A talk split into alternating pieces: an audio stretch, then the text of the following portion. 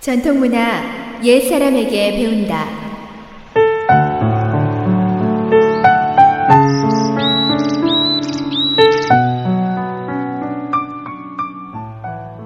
SOH 청취자 여러분 안녕하십니까?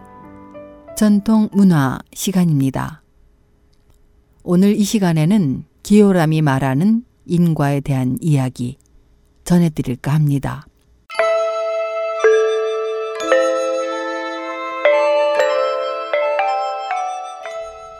청나라 때 학자이자 대신이었던 기요람은 어려서부터 보통 사람으로는 이해하기 어려운 기이한 점이 있었습니다. 그는 곧잘 어두운 방에서 불을 켜지 않고 책을 봤는데 그럴 때 그의 눈에서는 등불 같은 빛이 쏘아져 책을 읽는데 조금도 지장을 주지 않았습니다. 그러나 사물에 대한 자신의 관념이 생기면서부터 빛도 점점 희미해지더니 이내 사라졌습니다. 기요람은 조정에 들어가 관리가 된 후 사고 전설을 편찬했고 관직에서 물러난 후 10여 년간 열미초당 필기를 지었습니다. 이 책에서 기요람은 해학적인 언어로 그가 일생 중에 겪은 크고 작은 일들을 이야기 형식으로 펼쳐냈습니다.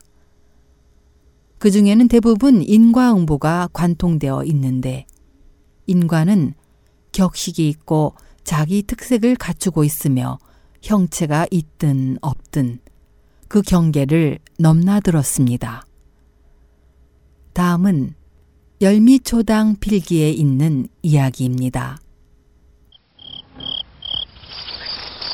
어느 여름밤 휘영청 밝은 달빛을 받으며 서생이 자물쇠가 잠겨 있는 악비의 사당을 지나고 있었습니다.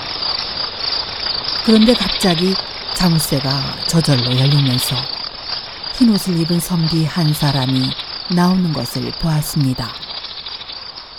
서생은 그가 신병인 줄 알고 예의를 갖춰 절을 올렸습니다. 어, 신령님, 소인의 절을 받으십시오. 나는 서생의 절을 받을 만한 높은 신이 아니요. 다만 우변사경의 말단 관리로서 장부를 보내느라 여기에 왔소. 그러면서 그는 서생을 부축해 일으켰습니다. 외람되지만 사경이란 것이 무엇인지요? 혹여 선악을 비춰본다는 업경을 말씀하시는 건지요? 차이는 별로 없습니다.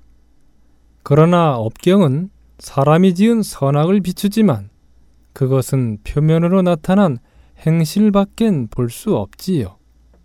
왕왕 겉으로는 기린이나 봉황처럼 당당하지만 내심은 오히려 도깨비 같은 사람이 많습니다. 사경은 그 내심을 보지요. 그렇다면 사경은 마음 깊이 은닉되어 자신도 미처 깨닫지 못하는 미세한 변화까지 비춰낼 수 있다는 건지요. 서생은 갑자기 오한이라도 든 듯 목소리가 떨려 나왔습니다. 그렇습니다. 사람 마음속의 미세한 변화는 기복이 무상한 각종 거칠애로 깊이 숨겨져 있어 때로는 악행을 저지르고도 발각되지 않아 평생을 버젓이 잘 살고 있는 사람이 있습니다.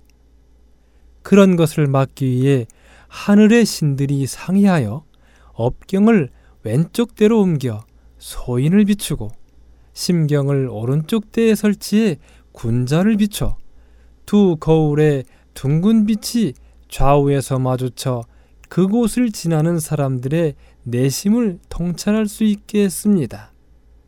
집요한 사람, 사악에 치우친 사람, 시커먼 사람, 굽은 사람, 대변처럼 더러운 사람, 진흙처럼 혼탁한 사람, 내심이 험악하지만 가려져 안 보이는 사람, 맥락이 좌우로 관통해 권세에 빌붙는 사람, 가시나 칼 같은 사람, 벌, 전갈, 호랑이, 늑대 같은 사람도 있습니다.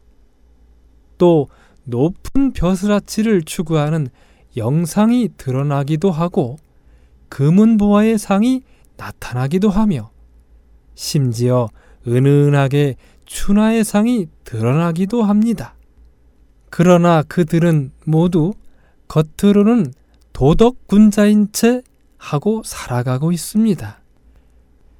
그중 진주처럼 윤택하고 수정처럼 투명한 사람은 천명, 만명에 한둘 있을까 말까 합니다.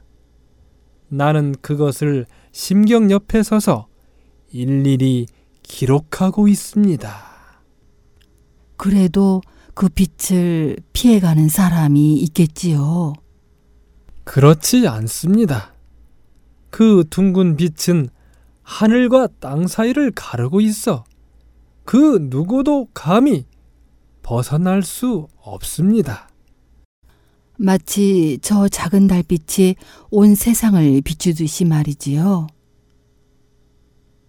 서생은 유유히 흰 구름 사이를 지나가고 있는 둥근 달이 예사롭지 않다는 듯 그 달을 가리켰습니다.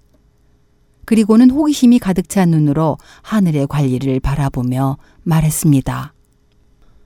혹여 그동안의 신령님의 기록에 의해 화복 판정을 받은 사람이 있는지요? 아마 명망이 높을수록 수단이 교묘할수록 징벌이 더 엄한가 봅니다. 내 오늘 서생을 만난 것도 인연이니 한 가지만 이야기해 주지요. 춘추의 노나라 240년 역사에 기록되어 있습니다. 그 중에는 가증스러운 인물도 적지 않지요. 백이의 묘 사당이 벼락을 맞아 부서졌는데 이것은 하늘이 전의를 숨겨준 것에 대해 징벌한 것입니다. 이 사건을 잘 기억해야 할 것입니다. 그리고는 그 관리는 오간다는 말도 없이 사라져 버렸습니다. 서생은 집에 돌아온 후 하늘 관리의 가르침을 받들어 도강 황제가 쓴 편액을 하나 청하여 걸고는 자기가 거주하는 방을 마음의 본성을 살핀다는 뜻의 관심이라고 불렀습니다. 기요람이 말한 심경이 진실로 존재하는지 우리는 고증할 수 없습니다. 그러나 이야기의 교훈은 사람의 마음에 경계를 일으켜 권선징악을 하는 것입니다. 다음 시간에도 기요람의 열미초당 필기의 이야기가 이어지겠습니다.